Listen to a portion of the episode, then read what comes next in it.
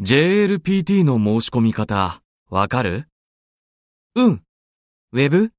郵便？ウェブがいい。?JLPT のウェブサイトで MyJLPT の ID を取るんだよ。そう。難しい？うん。郵便は？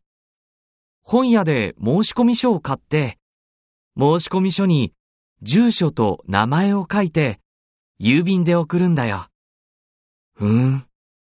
じゃあ、ウェブにするよ。ありがとう。うん。